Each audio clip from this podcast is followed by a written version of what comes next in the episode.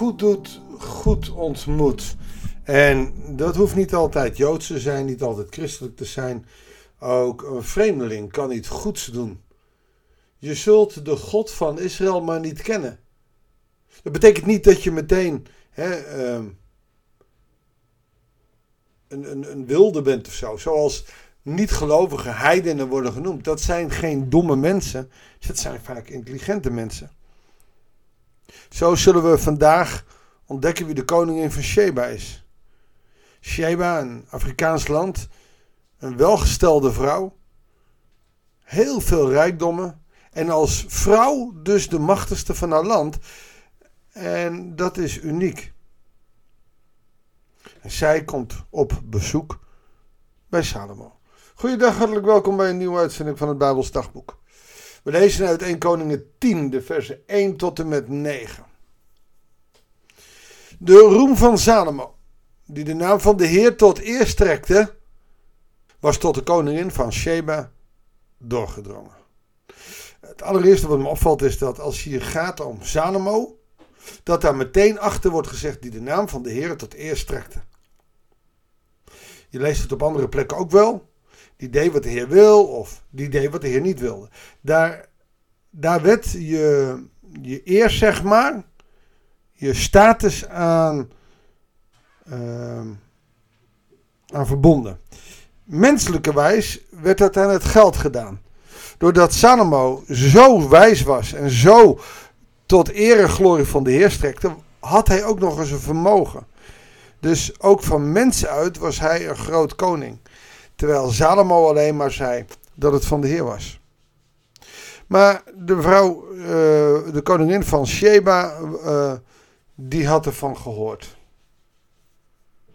Sheba is overigens een plaats wat we tegenwoordig niet meer kunnen duiden. Uh, Velen denken aan het huidige Ethiopië. Er zijn ook theologen die zeggen dat het richting Jemen is. Dat is het Arabische schiereiland. Ehm, daar moet het ergens gelegen hebben. Dat is dus niet helemaal helder. Maar deze koningin van Sheba, dus de koningin, niet even een profeet, niet even een, een, een, iemand die in dienst was. Nee, de koningin zelf met haar hele gevolg is naar Jeruzalem gegaan. Ze ging naar hem toe om hem met raadsels op de proef te stellen. En ze kwam naar Jeruzalem met een grote karavaan dromedarissen. Beladen met reukwerk en hoeveelheid goud en edelstenen. En ze bracht Salomo een bezoek en legde hem alle vragen voor die ze had bedacht. En Salomo wist op alle vragen antwoord. En er was er niet één waarop hij het antwoord schuldig moest blijven. Dat kan niet anders dan dat van de Heer is. Toen de koningin van Sheba merkte hoe wijs Salomo was en ze het paleis zag dat hij gebouwd had, de gerechten die hij op tafel zette, de wijze waarop zijn hovelingen aanzaten, de kleding en de goede manieren van zijn bedienden, de dranken die werden geschonken en de offers die hij opdroeg in de tempel van de Heer, was ze buiten zichzelf van bewondering. Leuk is dat je hebt hier niet over een koning, maar over een koningin. En wat valt deze koningin nou op? Niet alleen maar de status, het geld en het eten. Nee, ook de manieren van de bedienden. Ook de wijze waarop de hovelingen aanzaten. Um, de dranken die werd. Dit is een vrouw die let ook op details. En tot op de detail was het goed geregeld in Jeruzalem onder koning Salomo. Waarom? Omdat hij de naam van de Heer tot eer strekte. God zegende hem. En ze zei tegen de koning, vers 6. Het is dus echt waar wat ik in mijn land over u en uw wijsheid heb horen vertellen. Ik geloofde het niet, maar nu ik hier ben gekomen en het met eigen ogen heb gezien, moet ik toegeven dat ik nog niet de helft te horen heb gekregen. Wat een compliment aan Salomo. Salomo die het allemaal ontvangt. Salomo die weet dat zijn personeel goed is. Waarom? Omdat hij goed is voor zijn personeel. God is goed voor hem. Hij is goed voor zijn gezin en zijn personeel. Het personeel is weer goed voor degenen die komen. Wie goed doet, goed ontmoet. Maar dit blijft een heidense koningin. Die onder de indruk is van de daden van Salomo. En zo zie je dat met je daden alleen, als je christen bent, dat je moet zorgen dat dat in je daden te zien is. Dat als je christen bent, dat je in ieder geval in je daden laat zien dat jij een, een moreel hebt van de Heere God. Dat jij zijn wil volgt. Niet dat je maar wat goed doet, want dat doen humanisten ook. Maar dat jij de wil van God doet en dat dat soms verder gaat dan humanisten doen. Niet alleen maar lief en leuk, maar ook echt gerechtigheid en recht voorstaan. En dan wordt het anders. Zonder dat op een activistische manier te hoeven doen. Salomo die laat het hier zien dat hij de naam van de Heer tot eer sterkte. En dat is ook onze taak. Dat is ook wat we mogen leren uit dit gedeelte. Dat wij in ons leven de naam van de Heer tot eer sterkte. Dat wij Gods naam alle eer geven.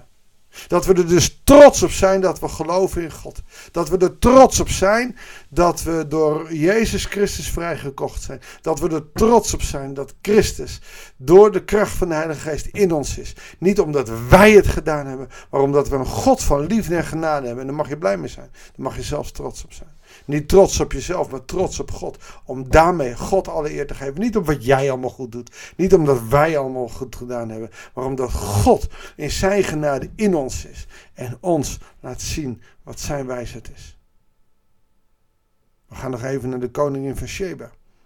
Uw wijsheid en welvaart zijn nog groter dan wordt gezegd. Wat zijn uw hovelingen? Daar heb je die details weer. Die voortdurend in uw gezelschap verkeren en al hun wijze woorden horen bevoorrecht. Geprezen zij de Heer uw God. Dit zegt een heidense koningin. Geprezen zij de Heer uw God. Die u zoveel behagen in u schept. Dat hij u op de troon van Israël heeft gezet. Zijn liefde voor Israël is zo grenzeloos dat hij u als koning heeft aangesteld om recht en gerechtigheid te handhaven. Dit is een getuigenis van de koningin van Sheba.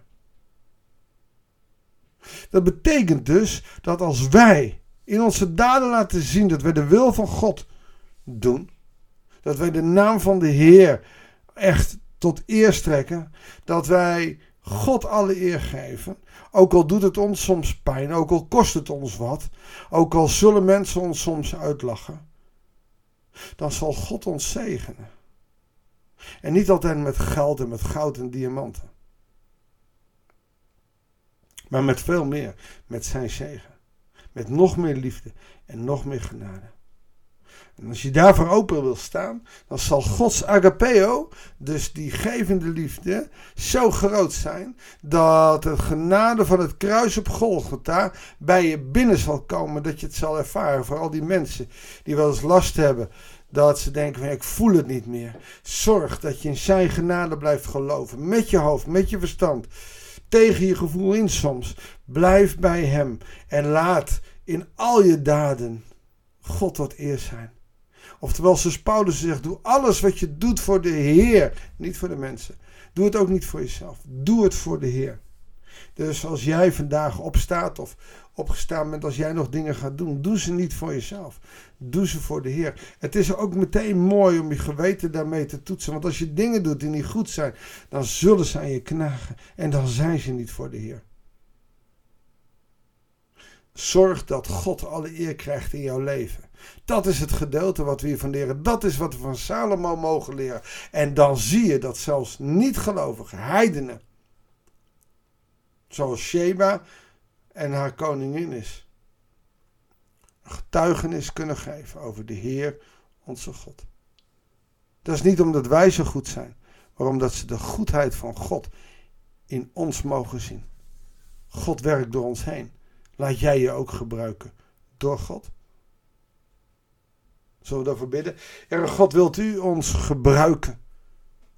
Als levende getuigen in uw naam. Niet door onze woorden, niet door onze kracht, maar door onze zwakheid heen. Dat we daarin uw naam eer geven.